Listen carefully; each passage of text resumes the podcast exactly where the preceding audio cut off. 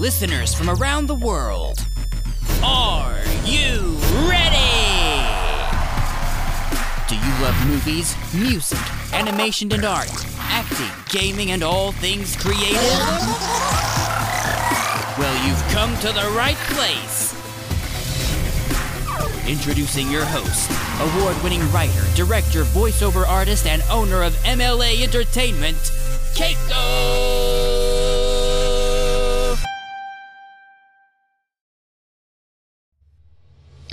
Thank you, Josh. And hello, everyone. I'm Keiko.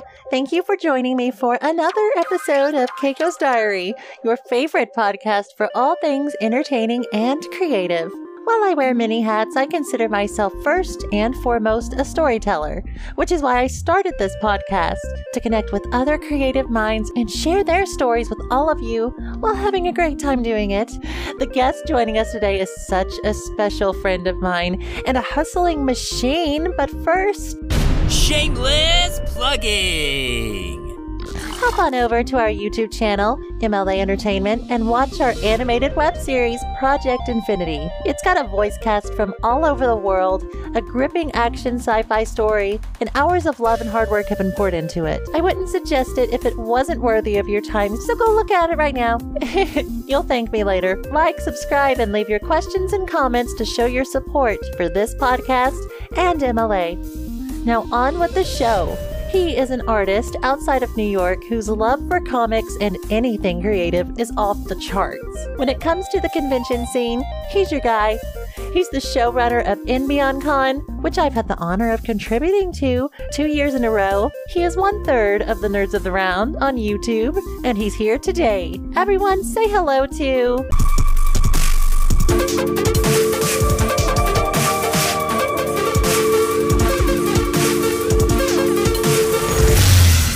Sebastian Bonet. Hello, how are you guys doing? Hey everyone! Yes, so happy to have you on the show, Sebastian.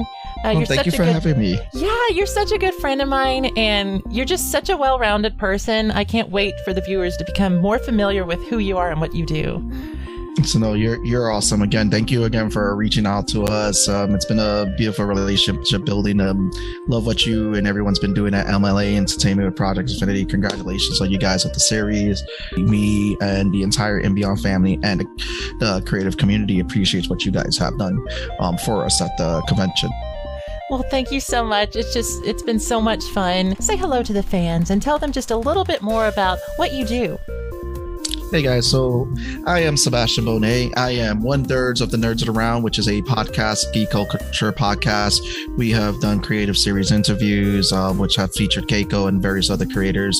Um, we talk about geek culture stuff. Like right now, we're covering What If um, from Marvel, and we just have fun doing that. I am a comic book creator, which I debuted in 2016 with Dead Planet. Um, I have since then worked on small projects, which includes Rich Dresden's Lucky Zilla number 20 as a writer, um, A.A. Rubens, who um, you probably saw on the show from Comic Book School and the anthology for his comic um, in Comic Book School, the section Mr. Stupendous. I've worked on Damn Heroes, and I work closely with Inbeyond Studios, Inbeyond, um, where again it's a company for creatives by creatives, and we I have worked as a showrunner for them for three years. I used to be the editor in chief for their online magazine, and um, just a jack of all trades. That is Sebastian Bonet. That is a good way to put it. You're a real life superhero. I, I tell you, you will not meet a busier person than you. and you somehow you just make it look so easy, which I'm sure it's stressful, but you just make it look like a breeze. It's a lot of coffee and Red Bull. That's that's all I gotta say. That's the secret. Take notes, everyone. It's fun. Um, but yeah, I've, I've, I've I don't know. I've just been um, I've been enamored a lot for many years with comics and everything, and just the whole creative process with comics, and then that fell into a love of animation, and just with just creating stories. So that's how I just that's that's really what drives me is just like telling stories to people and helping people tell their stories. Well, I'm so happy that you decided to share your stories with the world. And so I would like to turn the clock back a little bit before we talk about your current projects and what's going on right now. I would like to ask you, what is your very first memory of life?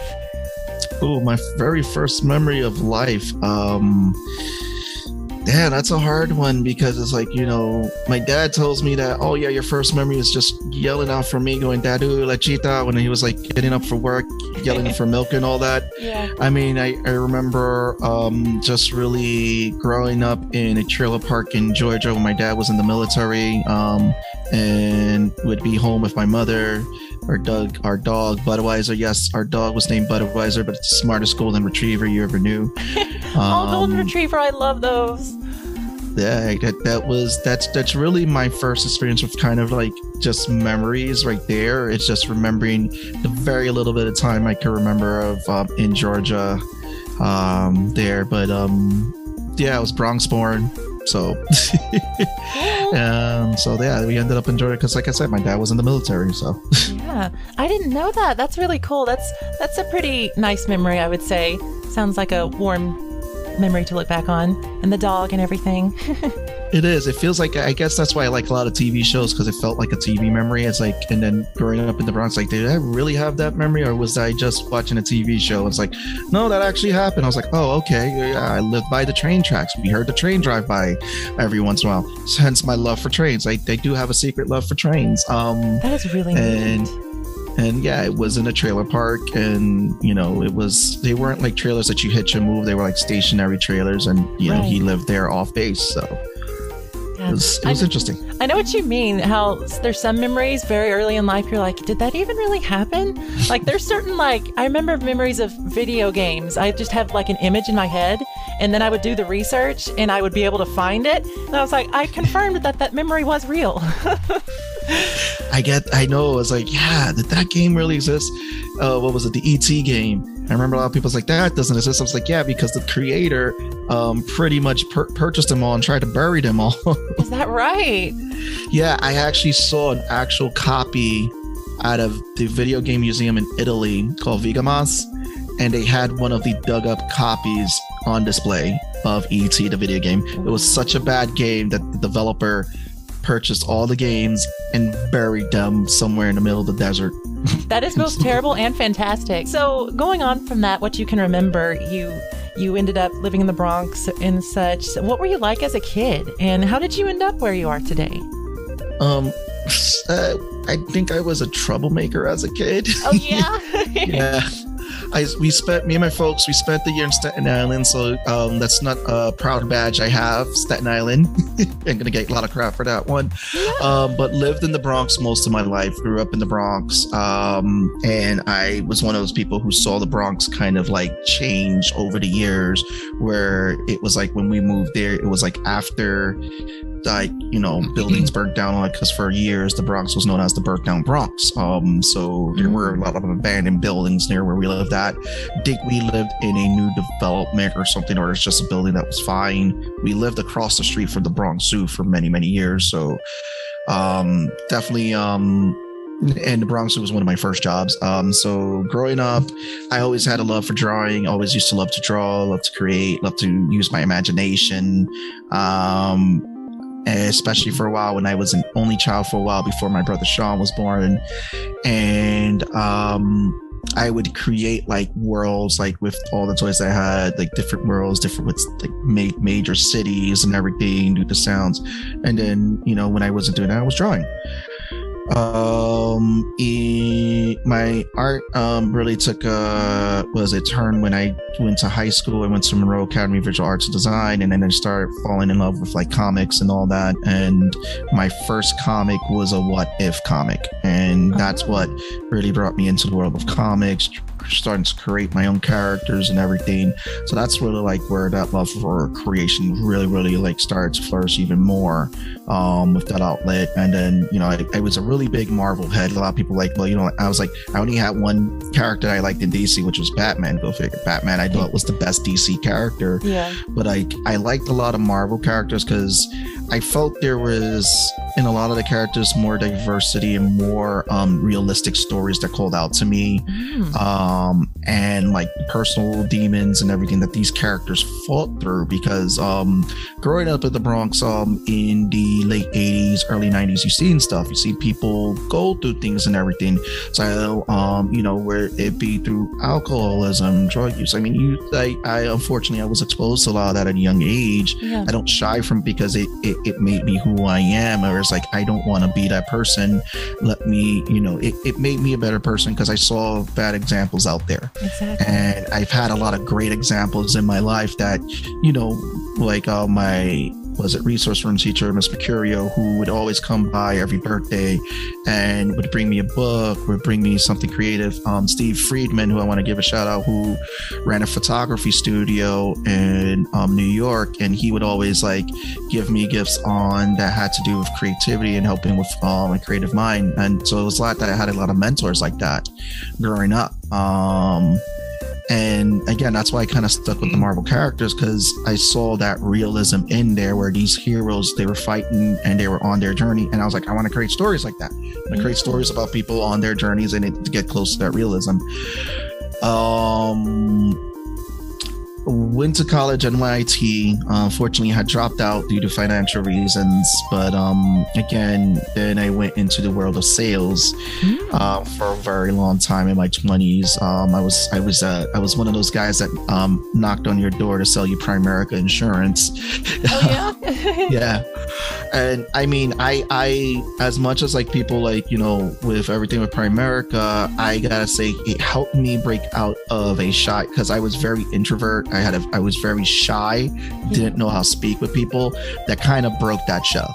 That kind of broke that and kind of allowed me to talk more to people. Yeah, I can see how it kind of just throw you out there and you just have to sort of get used to it. I can see that. yeah it, it was tough i mean i tell people like you know if you're shy and all that you want to break out of that learn how to take a no from a person learn how to speak to them and get like 10 no's and um you know it, it it will humble you quickly but also too it will help you break that like do any sales job where you have to talk to people it breaks that kind of like you know i'm going to retreat myself being an introvert and all that Yeah. and it, it and it, and it and it gave me respect for a lot of people who go into business for themselves too um, Right. because it's that's not easy you have to talk you have to network um and you know so i i I don't know. My paths have been very funny, and it's just like I take lessons from every single path I have walked down on. Um, you know, um, and I've learned to fail pretty much. Um, and recently, I learned fail means first attempt in learning, and I was like, oh, so a lot of these were just first attempts in learning. So I've been doing everything right for the first time. Exactly. Yeah.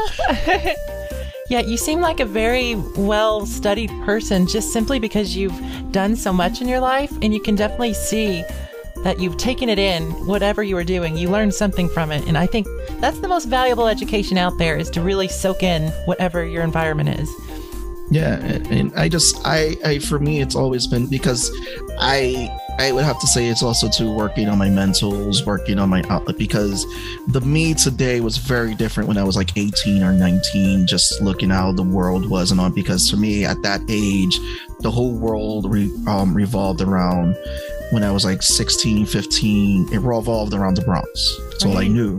Then when I went to college, the world revolved around New York. And I mean, I, I give credit to my wife too, because, um, I mean, with her help and everything too, it helped me see the world revolved more than New York. And it revolved around because even during my Primerica days, I was a little bit of the party animal. yeah Those were my party days. But, um, I didn't really think much about seeing the world or like, you know, growing as a person at that time until like, you know, I met my wife, started just like traveling more. And I was like, you know, I, there's more to this. And I was like, I need to be a student, um, and not a master professional. So I decided to be a master student of things and working on constantly learning and bettering my mentals when it comes down to it. Um, and I just I just wanted to be the best me because I'm like you know when we have kids I do I want to transfer that like yeah I want to be the best me. Um not Yeah. just you know f- well definitely for me but also too it's like what is that image that people see me as? I just like and like look at myself like I I just, I, I don't know like me as little me I was like I don't know. But it was fun though. I I would never change any of the lessons I've learned in the world and again I thank everyone for my journey of who I am today Mm. Well, I would certainly say you're doing a wonderful job. Now, we're going to play a, a fun game next. We're going to change course a little bit. This game is called The 60 Second 411. my favorite part of the show. We've got 60 seconds, and we're going to see if we can answer 15 questions before time runs out. So, do you think you're up for it? I'm I'm up for it. Um, whenever you're ready, let's go. I've been I've been dying for this game. Let's go. Let's I got it. go for it. You got this. Okay, starting the timer in three, two, and one. Favorite color, Red or black. favorite movie, The thing. favorite song, Korn, twisted transistor. favorite TV show, Currently the circle. mm, greatest fear. Drowning. Oh, hot or cold weather, Neither. night owl or morning bird, Night owl. favorite game. James Bond N64. Ooh, favorite food. Fried chicken. Oh, favorite holiday. New Year's. Favorite subject in school. Art. Favorite place in the world. My home. Oh, biggest pet peeve. Squeezing toothpaste wrong. favorite Spice Girl. Scary spice. Oh, yeah, indoors or outdoors. Bit of both. Oh my goodness, Sebastian. I think you have the best score in the history of the podcast. There we go. Your time, you did that in 38 seconds. That is crazy. Ooh. Great job. Wow, we just flew right through those, didn't we? oh yeah, we did. That's intense. You did such a good job. And those were really good answers, too. yeah, but I mean, with pet peeve, I was like, I, I always stick with the toothpaste because um that's the one pet peeve I have when people squeeze it wrong. I'm like, no, you gotta squeeze it from the bottom to go up, not from the top. What are you doing? Oh, not from the middle either. Like, no. It's just wrong, isn't it? yes. that is so funny. I always love hearing what people's pet peeves are. It, it's it's fun. I mean, uh, and also too, it's it's always easy. Like everybody's like hot or cold. I'm like neither. I'm like I like the fall and the spring because it's like right there in the nice middle. right. Happy medium. I see. Yes, I agree with that one. Well, thank you for playing that with me, Sebastian. That was a lot of Oh, fun. anytime. Thank you. That was fun. And we've got another game coming up later. You can look forward to Truth or Dare. Mm-hmm. Yes, it's going to be fun. So, but yeah, um, you and the CEO of InBeyond, Eric Hutchison, you have a wonderful relationship. And so, could you tell us more about how you guys first met and became this power team? Um, I met Eric when it was just him, his wife, um, their son Ethan. I don't know if Ava was born at the time yet, but um, it was at Big Apple Comic Con. It was just him at the table selling um uh, the comics, and InBeyond Studio was. This was before like a lot of like they believe their first con or whatever. Um, when it came down to it, um, he was just really like starting this up. Um, I know he had started it with um, good buddy Chris Culp, who's awesome dude too. Um, we are working on some great projects together right now. Um, Oh, cool. When those come out, it's gonna be it's gonna take over the world. Oh, That's yeah. why I like to say. But um, yeah, I met him there. Like it was funny because um, I had just taken a business course and said network with people.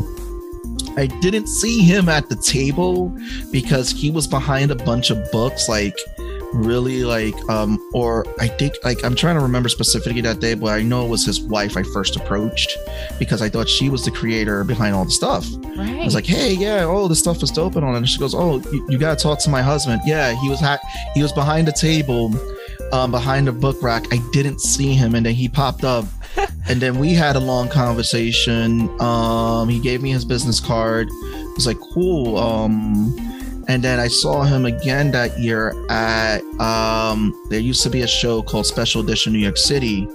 That used to be um, ran by the same guys that did New York City Comic Con, ReedPop and he was there again and i was happy to see him and again we had a conversation it was a really long conversation at the show um he told me he had a convention out in long island i was like cool um i ended up registering for his show that year um and that was when i decided to debut my comic which was Dead Planet. And I remember getting there the night before. He was setting up there with, and that's the first time I met Law and one other member of the team Oh, um, at the time. And Um, Law was helping him set up. We met briefly. He introduced us, and then Eric told um said, you know, go ahead, rest up in the room. Here's your badges. Here's your table right here. So me and my wife set up, went up to the room, came down the next day, pulls us pulls me to the side. He's like, listen, focus on you know who you meet at the show today.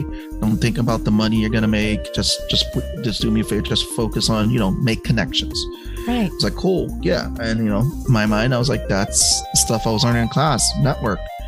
Um, that's where I met George Medina. Um, George Medina, who I from Catch the Craze. Um, shout out to George and Sam.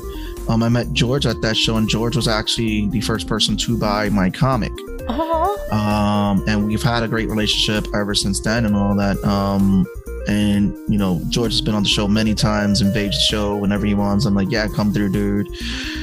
And it was uh, after the show, Eric pulled me to the side and said, you know, he wants to see gauge how I was doing, and I respected that. And it was from there that we kept building a relationship as friends and everything.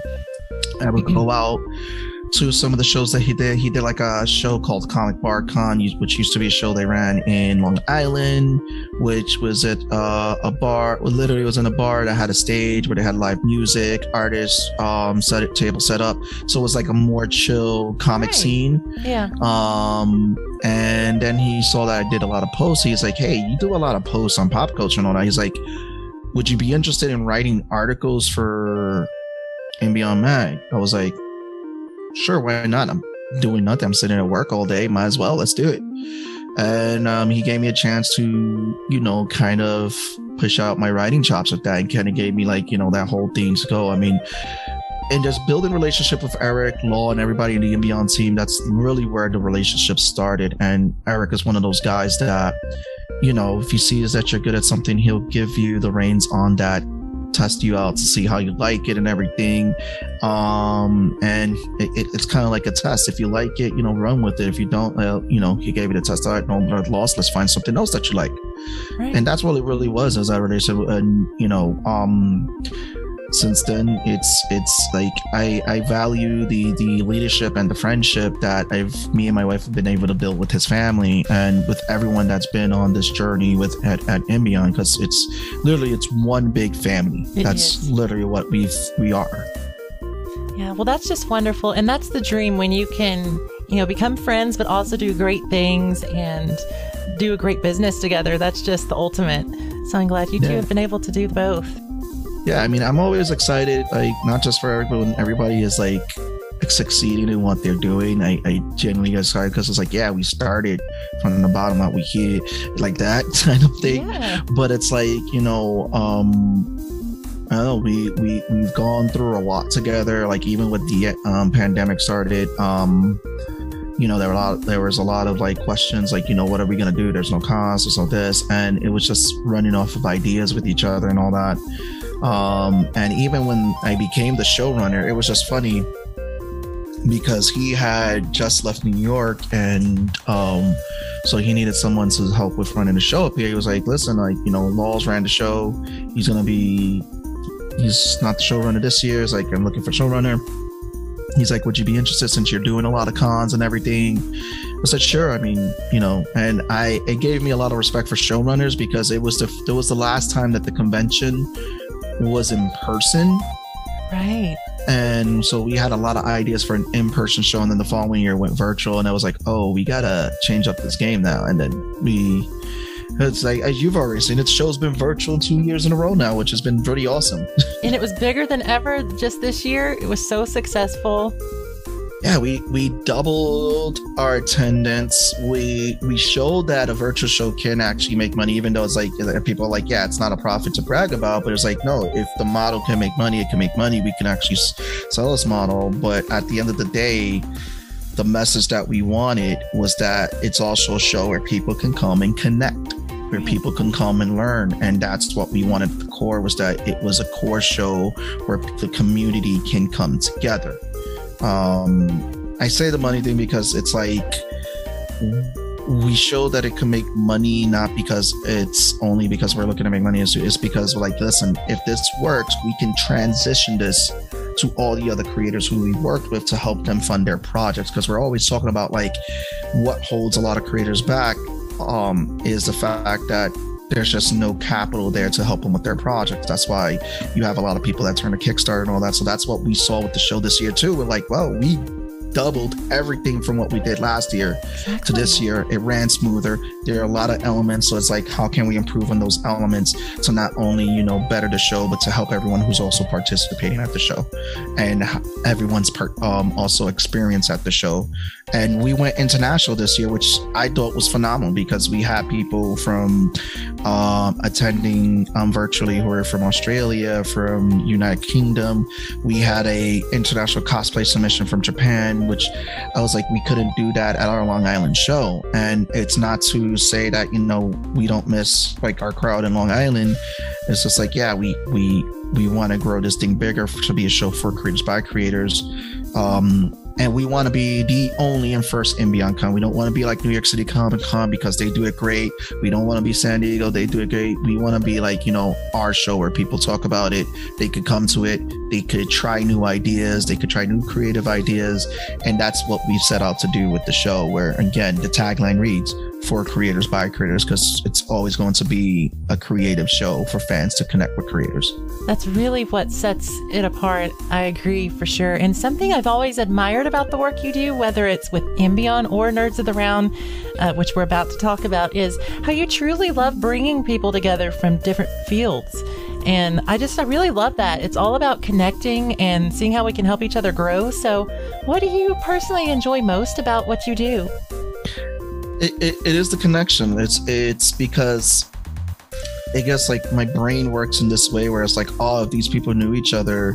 Because like when I was going to conventions, I saw a disconnect between people. And I'm like, you know, we're one big creative community. We shouldn't be disconnected. Mm. Like we're all rights masters of our skill. And um if we all got together, we're gonna create beautiful stuff. Like if you look at it, uh, uh, if you look at the sense of a movie, a movie, you have your voice actors in a movie, you have your artists in a movie, you have your your CG guys, you have your sound guys, you have various different peoples, you have your writers, and I'm like, that's what we all are. We we're all essentially writing and putting together independent content that's like a movie, yeah. and it's like I'm like, yeah, if these people get together, I'm like, I'm pretty sure they'll create some pretty, pretty, pretty great, phenomenal um stuff and all that, but also too, it's like you know, it's just connecting on a genuine level where it's like getting excited when people are um, succeeding in what they're doing. I was actually um, really, really, really happy with um, when Catch the Craze reached out to Scythe and they did a crossover episode. I was like, oh, that's dope. Yeah. I'm excited that you're, you're going to be on, um, um, I'm not sure if the interview happened yet, but you're going to be on um, G is for Geek. And I was like, dude, that's just awesome. Uh, I mean, and, and it's like, you know, um, I always see it as this, like, we all know people that other people don't know. It's like, you know, that's a way for us to connect and get to know each other and for people who are followers to know this other creator from um, a different network. And it's like, it, it, it, and I always want to be that person where it's like, you know, I know how great this person is. I want a lot of other followers to see that that this person is great with their craft, and I've always that's always what I try to stick out with. It's uh, is that because you know, I, I, I, I'd say it like I'm a fan of everyone who I've became um, great and close with, and who's been a guest on the show, who's been a guest at the con, and always generally excited when they are succeeding in what they're doing. Yeah. And oh my goodness, that's such a beautiful way to look at it. And it's true. Like if you just even look at a movie or an orchestra, anything, it's all a bunch of artists coming together for one thing. And it's their art is different, but it's their artists at the end of the day. And oh, that's really special. So yeah. Yeah, it's like it's like I said, it's like the cosplay, uh, the cosplayer. That's the yeah. the person that designed the costumes. It's like you have all these different um creatives. It's like yeah, we all come together. We're going to create some like, and and that's one of the principles too. I learned from Creative Aftercon is like you never know who you're going to meet to help make your next project and I, it's like i've worked with a bunch of great people on helping with their projects um with you know and and it, again it gets me excited when a lot of people like oh this project is dope and all that. This person great. I'm like dude you did that. You're awesome. Go out there. Keep doing it. Keep being awesome. Like again yeah. like like when we did the um was at the table read. It was more about because you know I wanted to, s- like, it was fun getting to see that Yeah. you guys do the table read and all that, and it, but it was like you know just to bring attention like yo, this is a dope series by these voice actors that put it together. That was created by Keiko, um, and uh, the assembling the cast and all. Like yeah, we got to read the first episode. You guys now need to go over to the channel and watch all the full episodes. Do it, do it now. Why are you still watching this episode? yeah. Could you tell us more about the content you produce at Nerds of the Round? I'm such a big fan. I love you guys. So please share with the viewers what you're all about. um with sharing the content i have to share the history as well um because nerds and around did start with it was me as the first nerd um and lawrence was actually the first guest um on the show. Oh, really? and yeah it was lawrence and mayhem mike. Um i don't believe i knew tony just yet at the time or i did and um yeah i did know tony at the time. Um and we filmed in my friend steven's basement. We call it the dark episode. Um it's lost now. You can never find it. Um and it's not because we deleted it. It's just because the file got corrupted. It was just such a badly filmed episode such badly edited. Um, we were all still learning about this stuff. Yeah. and um, I give a shout out because it started on a channel called Geeks Unlimited, um, and it was four episodes on Geeks Unlimited, and then I decided that I wanted to split it as its own channel because I felt there was a difference in creative vision with the show.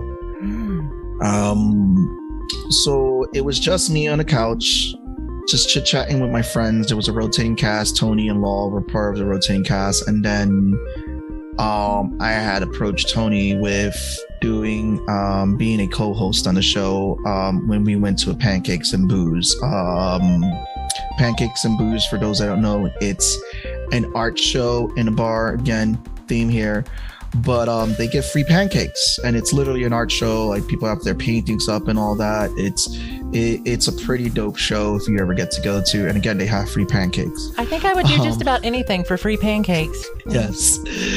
Um it was and it was awesome. Um and we had a talk in a mcdonald's about him coming on. And he was like dude i'm there you know. And so tony that's how tony jumped on.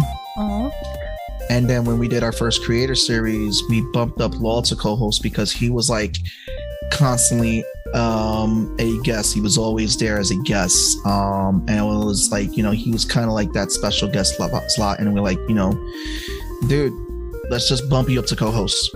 Yeah. And that's when really the nerds of the round was really born. Um, we were doing audio work where we were doing creative interviews, interviewing um, indie creators. We were reviewing um, pop culture, which is what we do. I mean, we did our Game of Thrones. Um, a lot of those are in audio. Um, and that was pretty hilarious because um, that final season, woof. um, Oh, yeah. and so we just like you know we just started talking about our favorite subjects which was you know pop culture and i mean we just retired the creative series so we're finding a different way to implement it in our live shows now um, kind of giving new creators like an extra like uh, the first 20 or 30 minutes on the lives to talk about what they're doing because it was it was a lot of work with the creative series it, it, it- there's a lot of production work going in and um the fourth nerd that doesn't that people don't see is my wife Jessie because she's the editor of the show. Oh, really? So there's a fourth nerd. Yeah, who no one sees in the front. She's in the background doing um the editing for all the shows. Um, so we retired to create a series to um because she sort of started doing more editing for other stuff and all that. Um, and you know it was really, I mean I'll be honest, it was really tough. Um. To keep up with the pace with the creative series, but we wanted to showcase people, so we had to figure out a happy medium. Right. because like and and that's just my advice to people. If you are starting to feel burnout don't don't don't um ever feel bad with taking a break. Just you know do it. Take a break. Charge that energy because if you burn yourself out it starts to become unfun. Um but Good we advice. wanted yeah it's it's the best advice i could pass. I, I worked on guys hard. They you know it's it's i'm sorry guys. No but they we all bring our a game and we put it together and we wanted to give people a platform to showcase this stuff but we also wanted to give a platform for people to come on and be able to talk nerdy talk about all their favorite like you know subjects like if we have a topic and everything. I would have to say our toughest topic we tackled was um, nerds and racism which is was it was a tough topic and i'm glad we did it. We broke it out into a two-parter um, and the creators that participated in that i thank them. It was it was a tough subject but it's like it's something we felt we needed to do um, especially at the time. And then, you know, we, we went right back into all the lighthearted stuff because we don't touch heavy topics. That was like that one time. Right. But we touch up on a lot of like, you know, like, hey, we're talking about what if right now. We've talked about um the Black Widow movie. We talked about we we talked about DC stuff. We have running jokes and stuff. So it's just it's just really us coming together and having fun and having fun with our guests and just connecting and just having fun. Like a lot of people have come on the podcast, like I expected the podcast to be different. I had a lot of fun and all that. I was like, yeah, we don't want to be like we get together every Monday for production meetings just to come up with like notes, like for topics to tackle. But a lot of the times, like you ask us how uh, did we go over those notes? No, these are just if it's like there's dead air, we have something to touch up on. A lot of the um content that's on the show, it's just natural. Like it's like if we were to buy a water cooler at a workplace Yeah. and just talking. And that's literally like what we try to favor the show to be. We'll have talking points in case if we do get off the rails and we need to bring it back because it has happened before. um, and it's also too it helps out when you when you are dealing with guests who are introverted too. Um, and what we do sometimes we'll meet with them like in a pre-show to make them feel a little bit more comfortable that listen, dude, this is a judgment-free zone. We're all here, we're all nerdy, we're all talking about our favorite topics. Let's go. Why don't we switch gears again and play? Truth or dare? So, do you dare to play, Sebastian? I will play. I will play your game. All right, let's go for it. Truth or dare? Um, let's go with uh truth. All right. Is there something surprising about you that people may not know? Hmm. I don't have a lot of love for spiders. I have a little bit of a fear of spiders, a little bit of a fascination, but also a little bit of a fear. Oh, is that right? I, I feel yeah, yeah. They freak me out. like that, this, the whole Aragog thing in the second Harry Potter film. Like, no, thank you. I mean, it, it's it's a fake spider. It fascinated me, the design and everything, but then Yeah. I'm like, yeah, that kind of freaks me out because if something was that, and like, no, no, no, no, no, no, no, no. Yeah, when you Like, start uh, picturing it in real life, that's when it really becomes disturbing. Yeah, but yeah, I I I know someone in our D and D campaign who um because again people don't know I'm part of a D and D podcast too um that has a fear of spiders. And um because I have a little bit of a fear but a little bit of fascination I'm that jerk. I sent them the uh the game like pictures of just spiders to him. He's like stop it stop it. I'm like that's just a little bit of a jokester with him. I love him though. Love you Joe. Truth or dare? um we'll go with a dare let's spice it up with a dare All right. You've probably heard of this one, the classic. Peter Piper picked a peck of pickled peppers. Can you say that three times fast? Peter Piper picked a pickle, but I can't even say it one time fast. Peter picked. I was bad at those. I was like, I always used to tell people how many nuts can a woodchuck chuck when a woodchuck chuck chucks wood, and I used to just say that. But yeah, Peter Piper, Peter, you see, look, I just uh, Peter, but that, Peter, Peter, that woodchuck Peter. one, you just threw that one out there. That was good. Yeah, that that started with uh, an old high school friend, um, Nilo, who used to we when he used to attend, we when he used to attend the same high school, um, and he used to say it all the time. I was like, I'm determined to say that. I am going to say it. But Peter Piper picked the pick up. pick up- Yeah, I can't say that I, at all. It's just, it's too many P's for me. Too many. I failed that there. Oh no, you did really good. Thank you for attempting. Truth or dare? Uh, let's go with truth this time. What is the most embarrassing thing you've ever done? I'll go with public speaking. I had to give a nice public speech um, in front of a crowd of uh, pro-Americans, and um, because I was so sweaty, um, you can. I'm lo- I'm happy I had a white shirt under All but like you right. could see I because I was so nervous I was just and and then the lights were just beaming down so you're just like so hot Oh so yeah. it's like my shirt started soaking I was like oh man this is this is not good but that was embarrassing in front of our group of people well, I'm glad you came prepared with the white shirt and public speaking. You're so good at speaking, so isn't that interesting when you look back? Yeah, I, at that time I I wasn't a you, you asked to talk to me. I'm like, "Ah, that's, that's, that's, that's, that's how I spoke to people. They're like, that's it. Speak, speak up. I'm like, uh, is it? Uh, like, speak up. Like I I am. hear you. I'm speaking as loud as I can. well, thank you for Oh, sharing man. that. And that's just amazing. It shows you never know where you'll be. And several years from now, you may be a pro at something like that. So, Oh yeah. hmm all right, truth or dare. We'll go with truth with this one. What is the last song you listened to? Oh, the last song I listened to, that's easy. Um, let me just turn to my phone. Electric by um, Miss Amani and the DNC. Oh, cool. That's so good. You had it right there.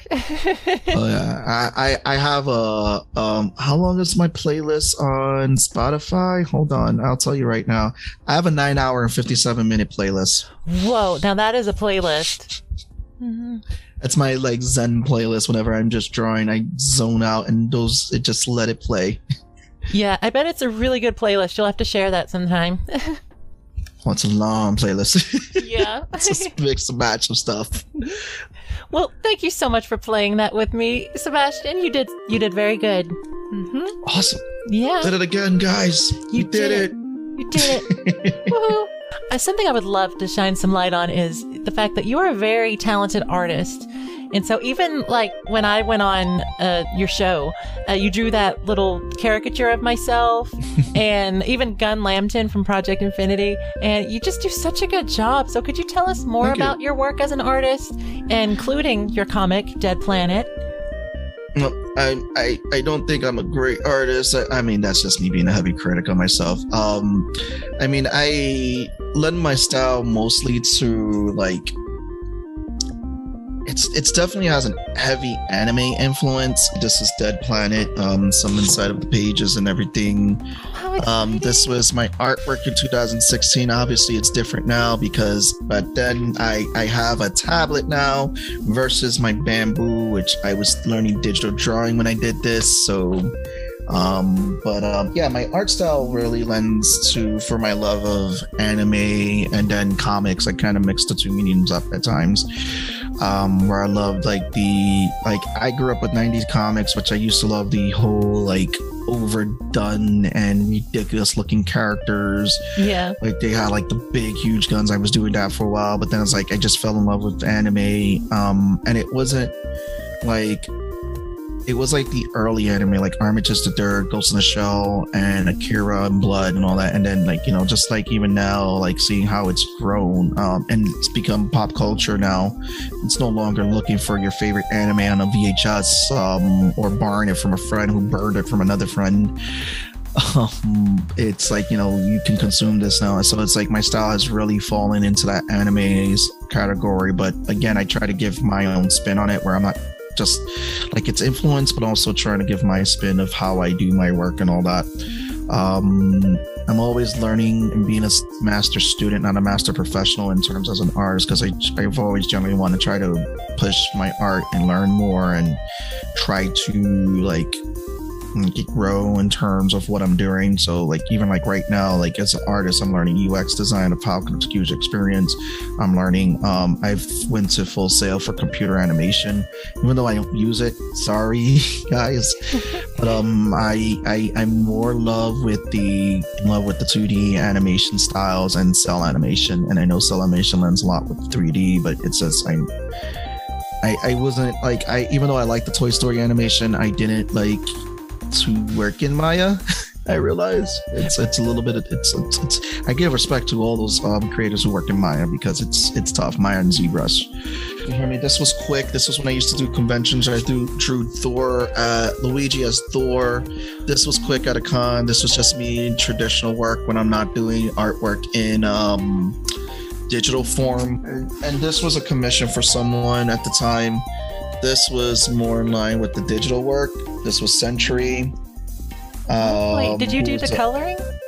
yeah, I did the coloring, everything, because I I did all the work. I did it all through um, what is it? Photoshop, Illustrator, and um, I mostly use Clip because I like how it feels like it's like I'm sketching more. So Such um, good I- work. Yeah, I got I, I I try to learn more with the digital inking because I want to get it more crisp, more lines clean. But it's like also too, um, for me it's hard with digital only because I also in my brain I want to still get that messiness of uh traditional art where you still have that looking like feel and all that where it's like hey this little jacket like I like this, so I, I I don't want I want it to be like you know finished but not perfect and but at the same time, I want the art to tell a, story um, and all that, so like, readers can go have fun and be transported to a different world when they're looking at the art style, and then playful. Sometimes I want the art style to be playful.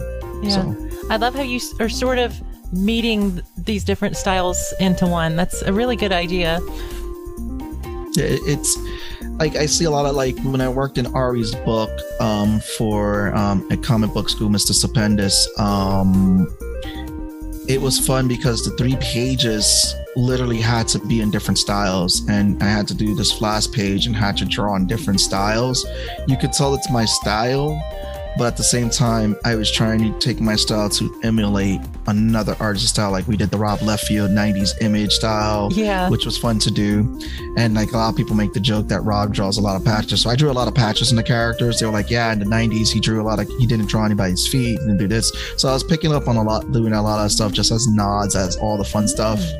Um because like rob Liefeld was on was one of my favorite artists um still is. I i, I um because i love the the out there characters he drew like with youngblood and all that. And then um there was one style that had to be dystopian anime and i drew inspiration from um the 80s fist of the north star like the earlier version of it um and Oh, just wow. like yeah i wanted to so i was just really trying to emulate that in the book um and then just had different eras that comic book eras that i had to put the character in Yeah. so it's kind of fun with trying to not be limited to one style, but like try to take my style and mimic all these other eras and all that. I was like, oh, this is fun. Like the caveman scene. Yeah. I was looking at um 80s caveman art um that they did for comics. So I was like, oh, it has like this etching style to it and all that, like the heavy inks with right. like not like Nor, but like it's just just the ways they did it look like scratch and all that. I was like, I gotta, I, I want to try this. So, was, uh, that was fun. You really learn a lot when you study other people's art styles. So, mhm.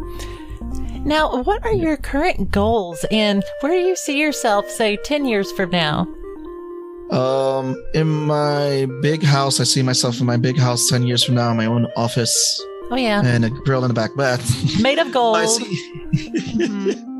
As well, well, um, so what I'm working on right now, um, we're working. I'm working on an original IP with um, InBeyond Studios. Um, I'm still hoping to work on the Dead Planet remake with Alex. It's just schedules have been, you know, just trying to figure out a schedule.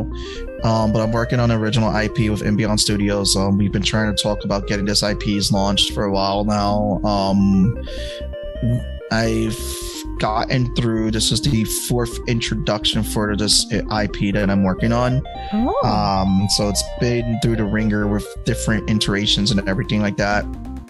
Um, and it's now landed into. I'm not want to share. I'm, I'm not going to share too much because it's going to be a nice big um, surprise for um, Beyond fans of the um, comic book series of that we we're putting out there.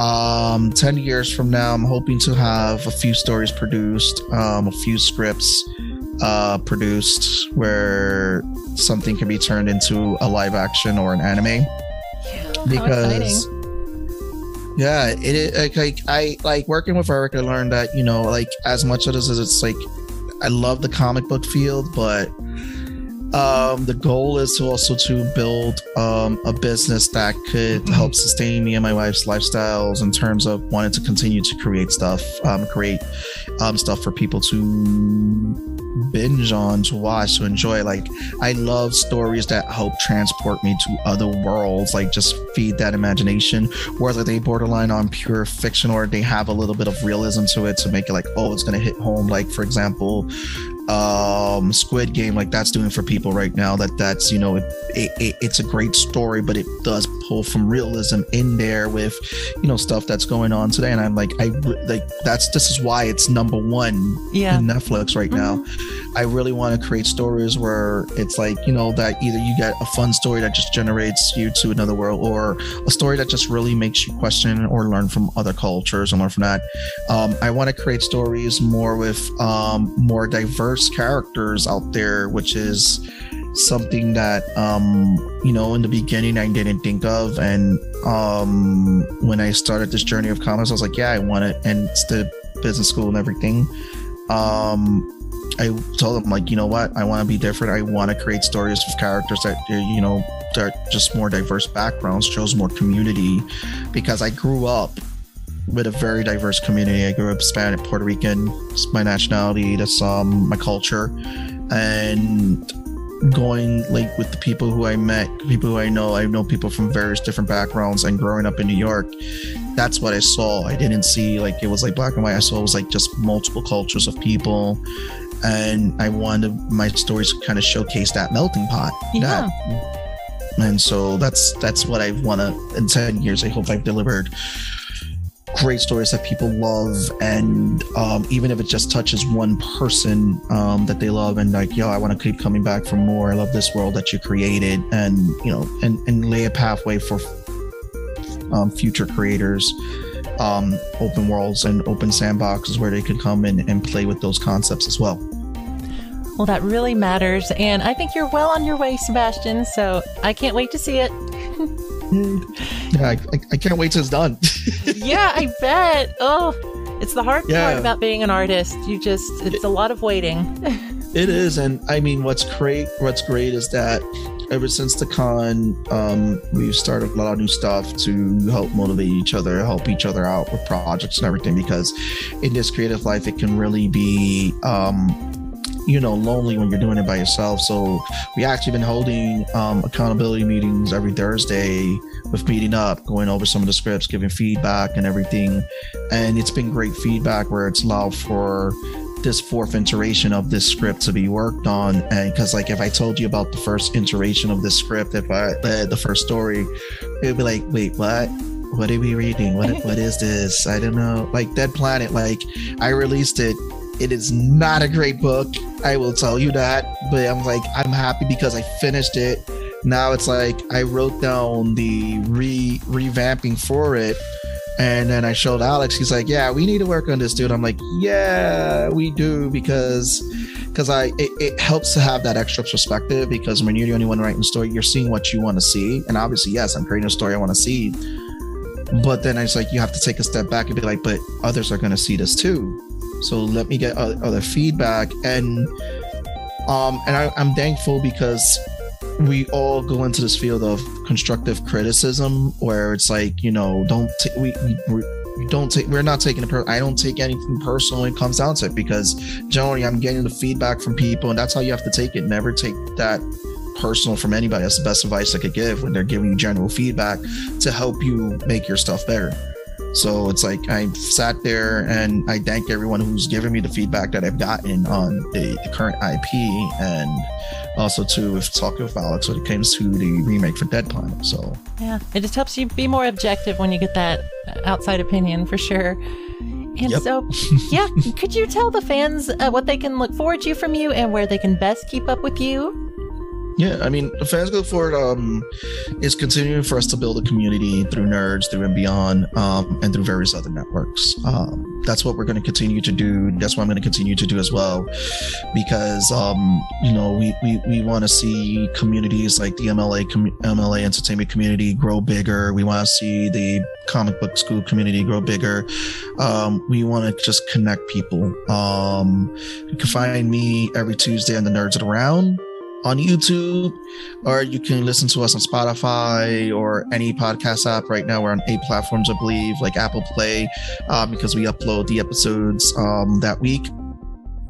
um, at Inbeon, which is I N B E O N dot com, or InBeyondCon, um, which again, um, we're already plotting for next year um, for the show um, with expanding different categories and everything. Um, and sorry, I got an itch on my nose. Uh, um, and also too you can find me every saturday on the medusa's cascade podcast if you love d&d i do play a character in that podcast. It is a direct InBeyond podcast where um, we got together uh, in february of 2020 and started recording this. Um, it's been a great experience. It's been a great team building exercise. Um, and it's been a great way to voice characters um you know and it's been a great tool for character building um Yeah. which has helped like get into like characters heads and all that like in a headspace um so yeah that's where people can find me as well So exciting. Everyone go check it out right now. You will not regret it. It's so such good content, so much to enjoy. And so that wraps up another episode of Keiko's Diary. I want to say thank you to our listeners for their love and support, as well as Sebastian for joining us. So glad we were able to have you on. i am sebastian bonet and for mla entertainment check out our original web series project infinity and as always keep being creative Thank you, Sebastian. You heard it here. Thank you for listening to Keiko's Diary. If you enjoyed this episode, be sure to like, subscribe, and hit that notification bell. We would love to hear from you.